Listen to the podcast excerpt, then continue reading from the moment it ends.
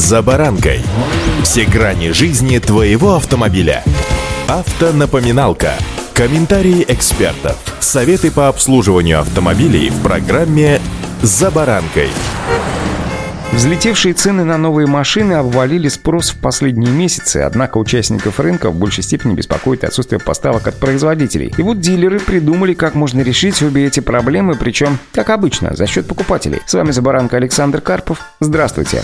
Автомобильные факты. Российский рынок продаж идет, что называется, ко дну, установив по итогам мая очередной антирекорд. Продажи новых машин рухнули почти на 85%, до 24,5 тысяч единиц, гласят данные Ассоциации европейского бизнеса бизнеса. Как видно, это еще меньше, чем было реализовано, например, в апреле, что отчасти обусловлено длинными майскими праздниками, но прежде всего пустеющими складами дилеров. Показательно, что некоторые дилеры даже начали выставлять в своих шоурумах автомобили с пробегом вместо новых. В мае оставались в строю лишь Ульяновский автозавод и предприятия Хавейл и Автотор, с конвейера которого сейчас ходят некомплектные машины. А вот завод Mazda Solars не смог вернуться к работе после майских праздников из-за нехватки комплектующих. По той же причине неоднократно откладывал возобновление производства и АвтоВАЗ запустивший конвейер Лады Гранта лишь в начале июня. Что же касается импортных поставок, то ассортимент в автосалонах пополняют разве что китайские автопроизводители, такие как Черри, Джили и Шанган. Падение продаж обусловлено ограниченным предложением и низким уровнем клиентского спроса. Многие люди, которые хотели приобрести автомобиль, уже купили его в начале года или на пике осложнения геополитической обстановки. Сейчас клиенты ожидают снижения стоимости автомобиля и изменения общей ситуации на автомобильном рынке. Именно это ожидание тормозит уровень спроса, однако глобального снижения цен не предвидится, поскольку реальность реальность существенно изменилась, и изобилия новых автомобилей в ближайшее время точно не будет. В этих условиях дилеры марок приостановили свою деятельность в России. Сегодня распродают остатки машин, которые они получили еще, например, в феврале-марте. И поскольку перспективы дальнейших поставок остаются под большим вопросом, автосалоны рассчитывают отчасти компенсировать данные потери за счет автомобилей с пробегом. Чтобы растянуть реализацию оставшихся машин и обеспечить себя работой в дальнейшем, многие дилерские центры сделали ставку на продажу по схеме трейд-ин. Они устанавливают заградительные цены на новые машины и предлагают предлагают на них хорошую скидку при условии сдачи покупателям прежней машины. Более того, в некоторых случаях менеджеры вовсе отказываются продавать новые автомобили без трейдин, если клиент хочет, например, самостоятельно реализовать свой автомобиль по более высокой стоимости, чем предлагает дилер. Автомобильные факты.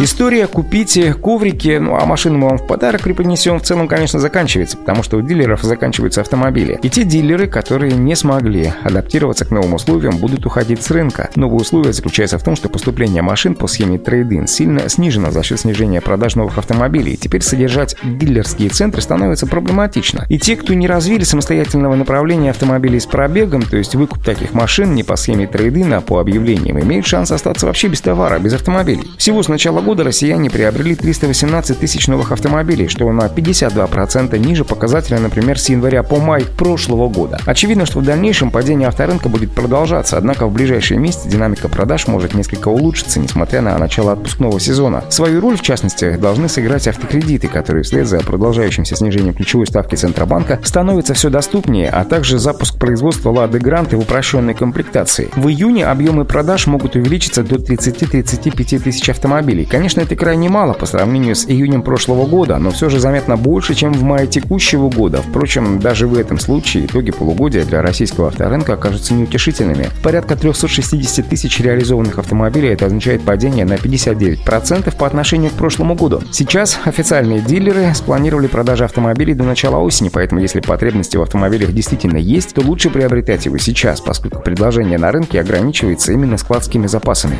Удачи! За баранкой!